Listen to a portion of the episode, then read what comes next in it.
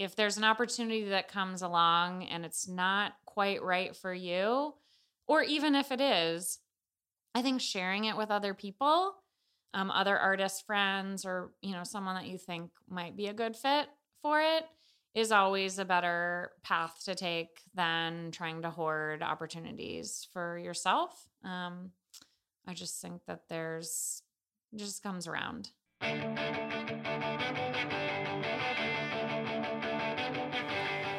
Hi, everyone, and welcome to Making Ways. I'm your host, Rob Goodman, and you're listening to the podcast all about the unexpected paths to a creative career. Today, we have the executive director of Root Division, a nonprofit focused in the arts here in San Francisco.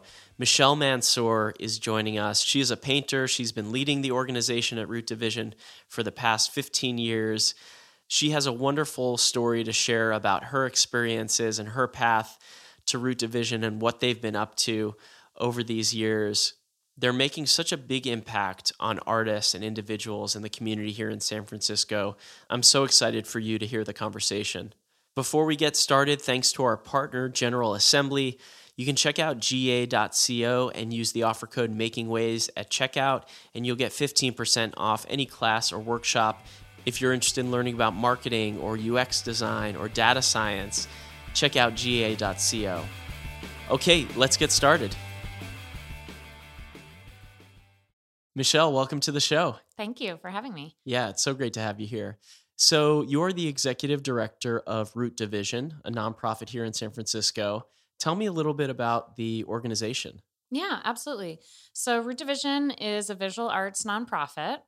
What we do in terms of our mission is to empower artists, foster community service, inspire youth, and engage the community in visual arts. And the way that we do that um, primarily is that we provide discounted spaces for emerging artists in exchange for volunteer service back to the organization.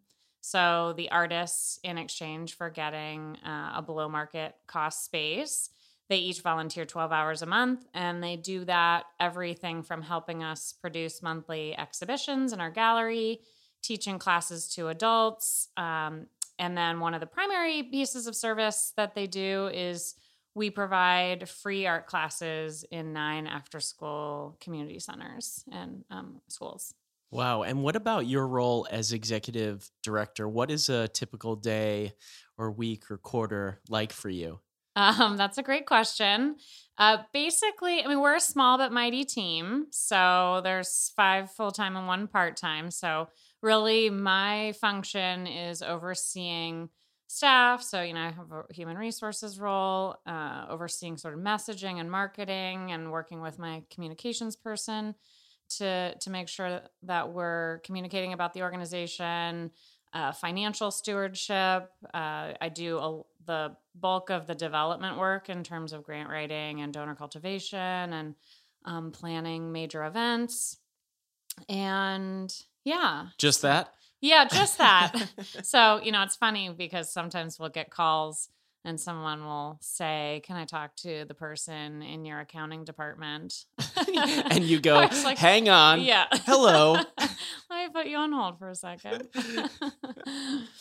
but but that that is sometimes the world of a of a nonprofit. Yeah, life. Absolutely. You have to um, wear a lot of hats. A lot of hats, you know, a lot of learn by doing environment. Um, yeah, I would say eighty percent of what I know and what I do, I've learned on the job. Wow. In the last ten years, yeah. What's your favorite part of the job today? Um, probably meeting people and connecting people. We do, I think, a really great job of bringing different types of people, different groups of people into the space, and not only connecting them with art, but connecting them with each other. And I've always been a really great hostess. And uh, so it's kind of a convergence of those activities is really bringing people together around visual art. And how did you find your way to Root Division? Um, that's a great question. I have been involved pretty much since the beginning. I'm not a founding member, but I was friends and colleagues, and still am. And we met in the M F A program at San Francisco Art Institute. Uh, and that was almost fifteen years ago. So, yeah. And you're also a painter yourself, and you just went through this, you know, very long list of responsibilities you have mm-hmm. in your main role with Root Division. Um, how do you kind of balance the time between your own work and your role there?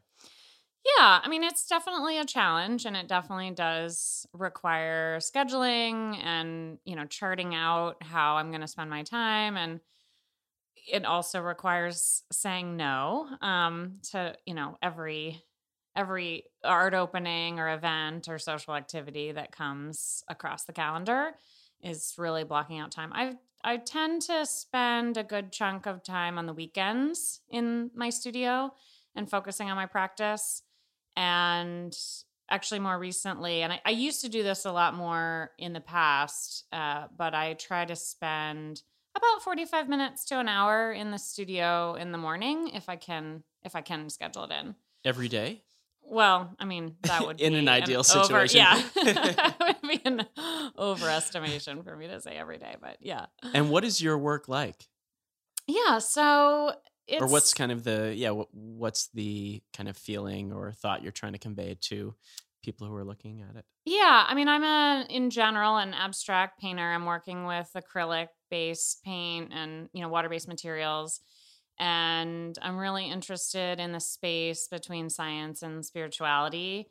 Uh, I grew up in a family of scientists and health practitioners, and uh, but at the same time was also, my mom was a very devout Catholic. And so there's always this real tension between how we know what we know and how we, you know, what we believe, and um, faith versus knowledge, and uh, was very kind of a palpable Uh, thing. And so the work started out really based in science and microbiology and sort of how cells coalesce into tissues, and kind of a place of looking at micro and macroscopic and thinking about um, so the beautiful and the grotesque within the inner space of the body.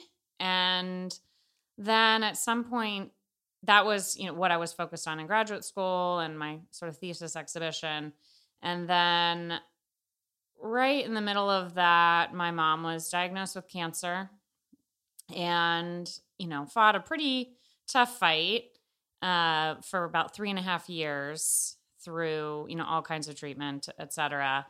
And so it really started, I really started to work with symmetries and balance and and moving towards this space of, you know, being between science and spirituality, and um, sort of what we can and can't control uh, in our own bodies and minds even. So really the the work has moved visually towards being these uh, intersecting and overlapping ellipses and strands of cells that also reference prayer beads. Uh, the, the physical, the beads, you know, quote unquote beads or cells come off the surface. I'm using an acrylic based silicone to, to do that. And there's a lot of intricate dot making and, um, pattern making on the surfaces, and it's repeated over and over and over. So there's a very meditative process to making the work. And then, you know, my hopes is that the the compositions and the subject matter and the sense of light and color will elicit a sort of meditational feeling. And did you study painting in school, in college? I did, yeah. So my undergraduate was in art theory and practice, as well as in art history at, from Northwestern University. But of course, it's, um, you know, it's a bachelor's degree, not a bachelor's of fine arts. So, um, you know, I took a lot of other, there was a lot of other coursework in terms of philosophy and uh, Middle Eastern studies and, um, you know, and of course then all of the coursework for art history. So I feel like I learned a lot about uh, history and anthropology and sociology and politics actually through art history. Um, and had a really wonderful time at Northwestern in Evanston then. And then I spent some time in Chicago and did ended up going back to school to do a post-bac in arts education at School of the Art Institute of Chicago. And that led me into teaching, and I did teaching at, you know, K through twelve school um, at Francis Parker, which is a phenomenal progressive school in Lincoln Park, um, which is a neighborhood in Chicago. Focused on the arts or? or mm-hmm. Yeah, okay. I was part of a five-person art department, and I taught all grades, but, you know, my focus was in the lower school, teaching mostly painting, drawing, printmaking, a little bit of sculpture and ceramics. Uh, but I did have middle school and I did have high school. And so, you know, it's a really amazing community. And to go through the day, um, you know, I'd start out with nine-year-olds and then twelve-year-olds and then seventeen-year-olds and, you know, kind of ping-pong back and forth. And you learn a lot about how to speak to different levels and how to transition very quickly. How to transition quickly. You had to quickly. like change your mind frame from Absolutely. like moment to moment. Just like educational philosophy and um, language and demeanor. And um, so I think that's a little bit where the changing hats started for me, as really, you know, teaching six or seven different lessons in the course of a day, and however many in the course of a week. So so pretty quickly in your career, did you have an aim towards becoming an art educator, or were you thinking originally of having a career solely as a fine artist? You know, when I was in when I was in high school, I actually thought that I would go into science. Um, my dad's a physician. My mom was a nurse. Uh, my sister's a physician, her husband, um, et cetera, et cetera. Wow. Okay. So I really thought I was on, I know I always loved, you know, anatomy, physiology, the sciences. I was good at, at it and good at math. Um, so I kind of always thought that I would go to med school uh, and take that, you know, sort of the pre-med trajectory. And it wasn't until, I was always creative though, and always had like a really intense curiosity about how things worked and making things. I liked to cook from a pretty young age and just like experiment with materials of whatever sort.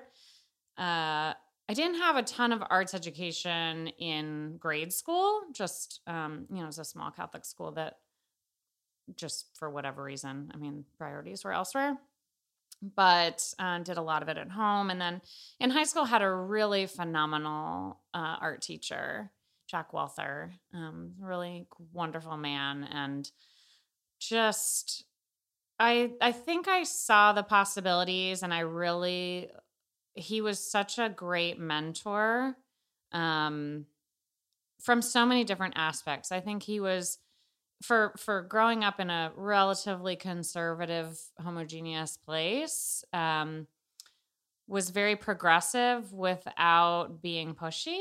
Um, he traveled a lot. He and his wife traveled a lot, and um, you know, just really brought so much to every lesson, and in terms of the art history and and the cultural backgrounds and. Um, of different art forms. Yeah, and the opening I went to the other day, which was called Wild, mm. which was fantastic. There was there was a table of of crafts, yeah, kind of in the back. Tell me about that, and and tell me about that show as well. Yeah, so in general, just to kind of uh, give a little background, we produce a second Saturday exhibition series, and so what that is is the second Saturday of every month we have an event. Free and open to the public from seven to ten generally. And the shows rotate uh, on the month. So this particular theme, it was uh, guest curated by Marissa Aragona on the, the theme Wild. And it's really about not only wil- like wilderness in terms of nature and the boundary of that, you know, up against civilization, but also how we cultivate sort of inner space of our minds, sort of psychologically, how we create um, boundaries between what's wild and what's um, sort of more contained. So a really lovely show. We had a dance performance. Uh, we actually also have an additional um, event coming up with more performances and dance piece uh, on August twelfth from seven to ten in conjunction with the exhibition. So yeah. And I think, you know, one of the other things that's really nice about this show is it's twenty-two artists, and I would say a good half, if not more, have previously shown in the Second Saturday exhibition series at some point. You know, maybe it's been five, six, seven years ago, uh, but it's really great to have the artists come back and to see the development in their work and to see how they've maintained their practice and how the themes have grown and expanded or evolved and are in conversation with, you know, a new a new theme. So that's been really satisfying. Hey everyone, I want to talk to you about a little something you can do to help Making Ways podcast, and it doesn't cost you a nickel or a dime or a penny or a hundred dollars. It's actually free and will just take you a couple minutes. And what I'm asking you to do is leave a review on iTunes. When you leave a review on iTunes, it's a really incredible way to turn more people onto the show. So if you head over there, leave a little note about what you like about the show or one of your favorite episodes. It'll take a few minutes, and it's really an incredible way you can support the show. Thanks so much, and let's get back to the conversation. What's it been like to see artists now? You've been with the organization for so many years now. How how has it been to see artists kind of develop and then go off on their own and thrive? And are there any good stories or artists that kind of pop to mind as like, wow, if we could have that kind of impact with every person who goes through their program or even every other, it's, it's, there's such um, value there. Yeah. I mean, there's so many. We've probably, I mean, we've shown in the exhibition series about seventeen hundred artists, and we're we're about to celebrate our fifteen year anniversary uh, at the end of this calendar year. So yeah, shown quite a few artists in that time. We, I mean, there's just so many incredible stories. I would say, you know, to pick a, a couple, um, Susa Cortez is with She's actually still with the organization as a staff member. She's our installations and facilities manager. She started out as our, um, we brought her to the Bay Area. She did her M F A at Heron, which is in Indiana, and came to us as uh, one of our Latino teaching artist fellows, probably in two thousand thirteen.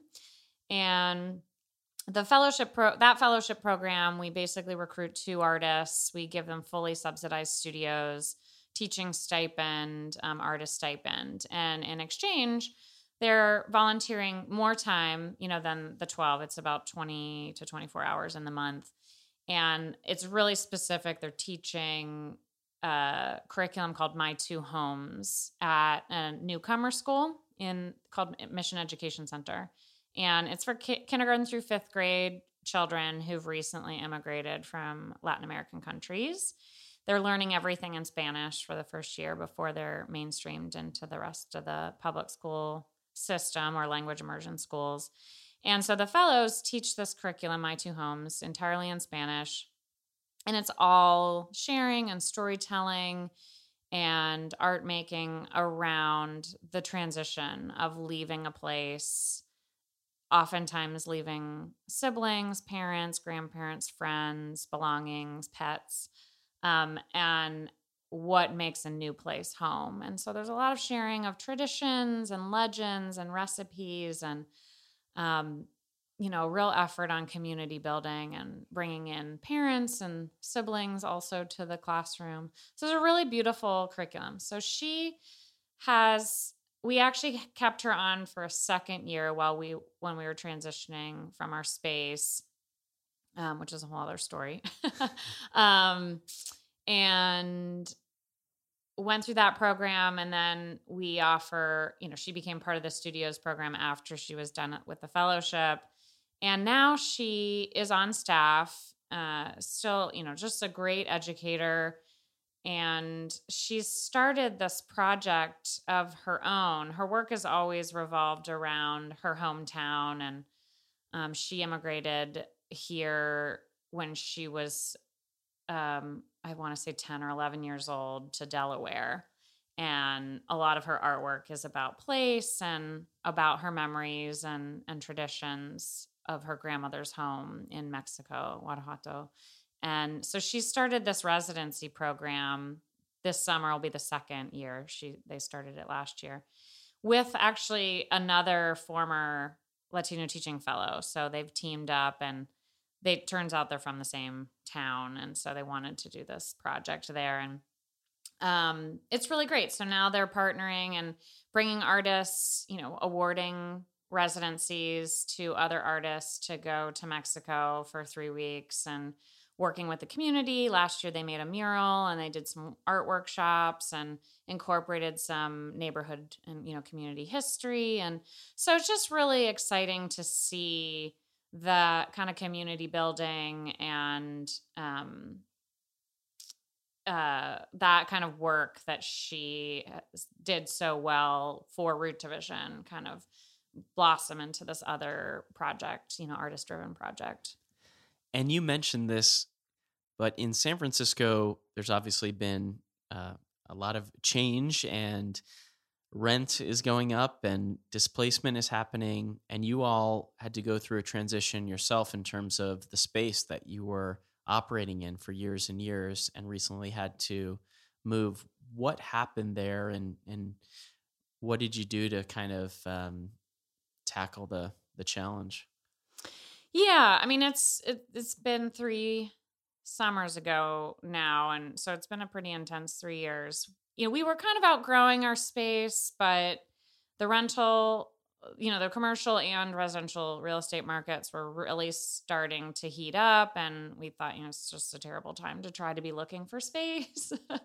um, and so engaged our landlord in trying to, we'd always been, we'd been there for ten years in the Mission on seventeenth Street. And, but we'd always been in these one or two or three year leases. And we really wanted to go for a five year lease, because it would open up access to some city grant funding to do some space improve, you know, building improvements and and the like, and kind of started engaging that conversation. It became really clear that um, the landlord, you know, the owners of the building just had a different idea about what they needed, and um, you know, also we're a nonprofit organization, and of course, the building and the rents from it were, you know, it's the hugest asset. And so they needed to raise the rent, and it went from a forty percent increase to something suggested that was much, much more than that. Uh, and, you know, we had enjoyed a subsidized rent for many years and a really wonderful relationship, um, you know, tenant-landlord relationship with them for many years. And we tried, you know, we went around the table with negotiations so many times trying to find a number that wouldn't be outrageous for us to meet, you know, with the programming that we were doing and had planned, um, you know, within the realm of possibility, and that would really help them also be successful. And we just couldn't find a number that worked. So we ultimately were displaced from there the summer of two thousand fourteen. So really our five-year plan became our now plan pretty quickly. And, you know, I think like one of the best, and it was really hard. Uh, you know, we'd been there for a long time. We'd created all these partners with schools and community centers and restaurants and local businesses, and we really felt like the Mission District was our home, and it was changing, and you know, a lot was happening. A lot of places were getting, and people getting, you know, evicted and displaced, and we just, you know, we weren't really sure what was going to happen, but our our board and, you know, kind of core team really got together and had a, um, you know, non-religious come to Jesus around what we were going to do. Like, would we go dark? Would we go dim? Like, would we move to the Oakland? Or, you know, space is just really expensive. And while we knew there were communities that we could serve if we were like out in the Excelsior or in the East Bay, we just felt like it was really, really important to stay in San Francisco and really in the heart of San Francisco, that it was more than just like one organization and one space. It was symbolic of what was happening to the arts community at that time. And so we were up for the task and um, just really coalesced a lot of energy.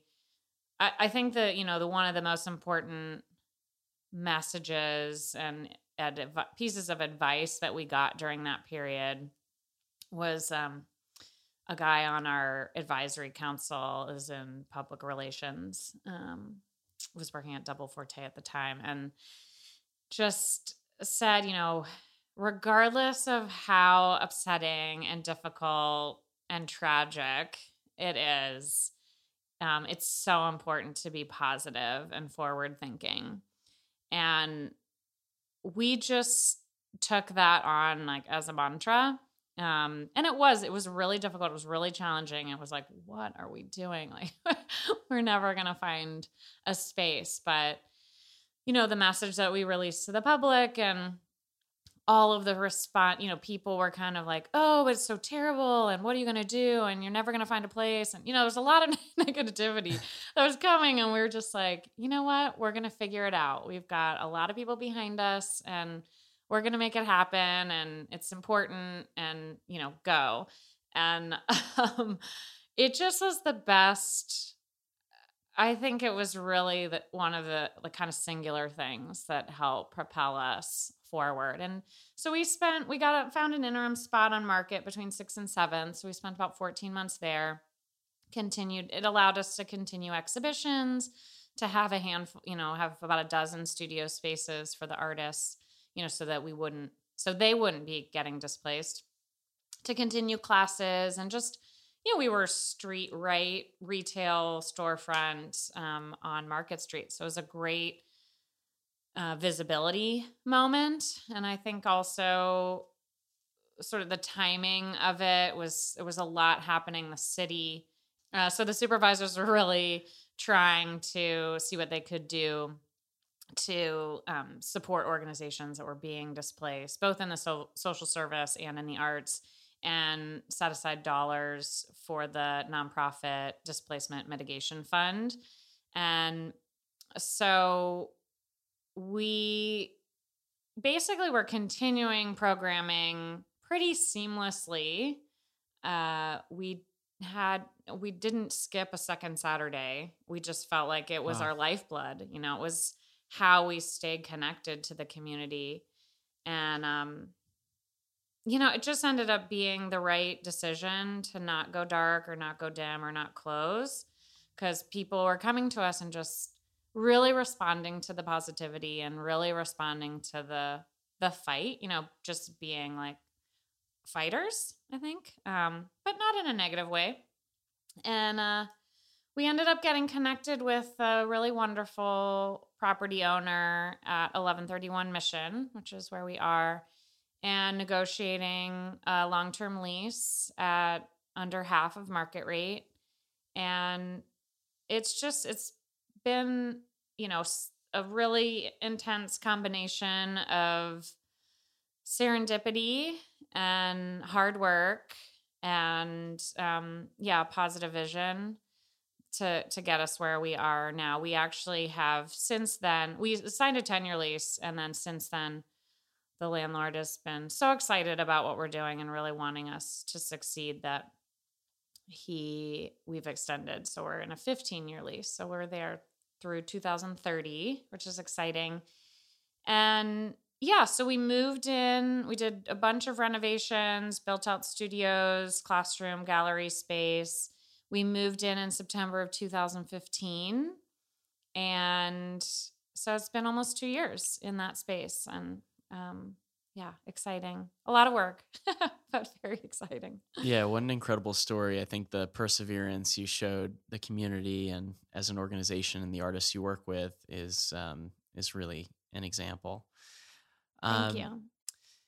So how about the art community here in San Francisco? Um, how has it evolved? How has it changed? And maybe how can people, everyday people and people who want to be part of the community or are, what's the best way to kind of be supportive of it? In general, the way to get involved is just to get out and show up. Uh, I mean, there are, there are so many ways to be involved. I mean, the art community in San Francisco and the greater Bay Area is so vibrant. There's so much music and dance and theater and, you know, and readings, you know, literary work and, you know, and of course, visual art, that you could absolutely go to something every day or night of the week. Uh, and those are the things that help keep us going. You know, it's making small donations at the door or making, you know, more substantial donation, um, you know, as part of your phil- philanthropic giving um, throughout the year. Um, and then, you know, things that are enriching for you as an individual. I think, you know, we offer classes. So, um, you know, we have a lot of young professionals, especially, that are coming in and, you know, sit in front of a screen all day long and just want to make something with their hands. So like a drawing one oh one or a collage class or printmaking of some sort, just like getting out of your element a little bit and trying something new and, um, and meeting people. It's a really great way to meet people. And what's the advice that you give to maybe someone who wants to pursue a career as an artist and they haven't quite gotten started yet, or they're kind of stalling out and they're not sure which direction to go in? I guess, what kind of motivation do you like to give those people or advice? Um, it's a combination of things. I would say, you know, it's, it's not necessarily always the easiest path, but again, it's, it's just about doing. Um, I think creating time in your life for your practice and being serious about it as something that is important to you. I think that's kind of the first piece. Um, I think the second piece is getting to know people and venues. You know, I have a lot of artists, young artists, who ask like, oh, how can I get a gallery, or how can I sell work? And it's, you know, well, it's probably not going to happen you sitting in your studio all the time. You have to get out and meet people. Um, and, you know, in a non-crass way, it is a lot about who you know, because if someone doesn't know you, they're less likely to imagine that you might be a great artist. So, um, you know, I think that's is always good. And, you know, doing your homework is visiting places and getting a sense of, you know, is this a place that is supporting the kind of work that I'm making? Um, if you're a figurative painter and the you go to four or five shows and they're all abstract sculpture, probably not a great fit. So it's just thinking about, um, you know, thinking about it, some of those things in a practical way. And And I would say, yeah, you know, building communities. I think that's one thing that Root Division does really, really well for artists, is just providing this network, because, you know, artists find out about opportunities and and share them with each other or create opportunities. I mean, you know, if you just even look at Root Division, we're an artist-created organization. So there's no shame in just, if you can't find it somewhere, is to create it yourself. Um, so I think that that's a, a good piece of it. And I think, um, you know, this sounds a little hippy dippy, but I always just feel like also a certain kind of generosity of spirit goes a long way. Um, I think if, If there's an opportunity that comes along and it's not quite right for you, or even if it is, I think sharing it with other people, um, other artist friends, or, you know, someone that you think might be a good fit for it, is always a better path to take than trying to hoard opportunities for yourself. Um, I just think that there's It just comes around. Um, so, and I really feel that way about our, you know, Root Division as an organization and our move. I feel like we have given a lot to the artists, to artists and to the arts community and to the neighborhood. And that when, you know, when we hit this point of being in a time of need, um, you know, and making this huge transition, that the community was really there for us. So, yeah. Well, Michelle, thanks so much for joining the show. I'm so glad to see that Root Division is thriving, and so great to meet you. So Thank thanks, you. thanks Likewise. so much for being here. Absolutely. Okay, that was my conversation with Michelle Mansour, the executive director of Root Division. Please check out Root Division at their website, root division dot org. And Michelle, thank you so much for joining the show and sharing so much with us. They're doing such amazing work at Root Division. If you're in the Bay Area, I encourage you to check out one of their shows or see if there's a way you can participate, maybe even take a class. Thanks to our listeners. I love hearing from you guys. If you're interested in checking out more of Making Ways, visit our website at making ways dot co, where I have original illustrations of each of our guests, show notes, articles that go beyond the episode, and more. We're also on Twitter at making underscore ways and on Instagram at making dot ways. And if you like what you're hearing on Making Ways, one of the best ways you can support the show is to go over to iTunes and write a review. It doesn't take too long, and it's a really incredible way for people to learn about the show. Making Ways is engineered by Jim Heffernan at T T O Productions. You can learn more about T T O Productions at T T O productions dot com. Our intro music is by The Sandworms, and we've got some music by Jim also in the mix. Thanks so much for listening, and have a great week.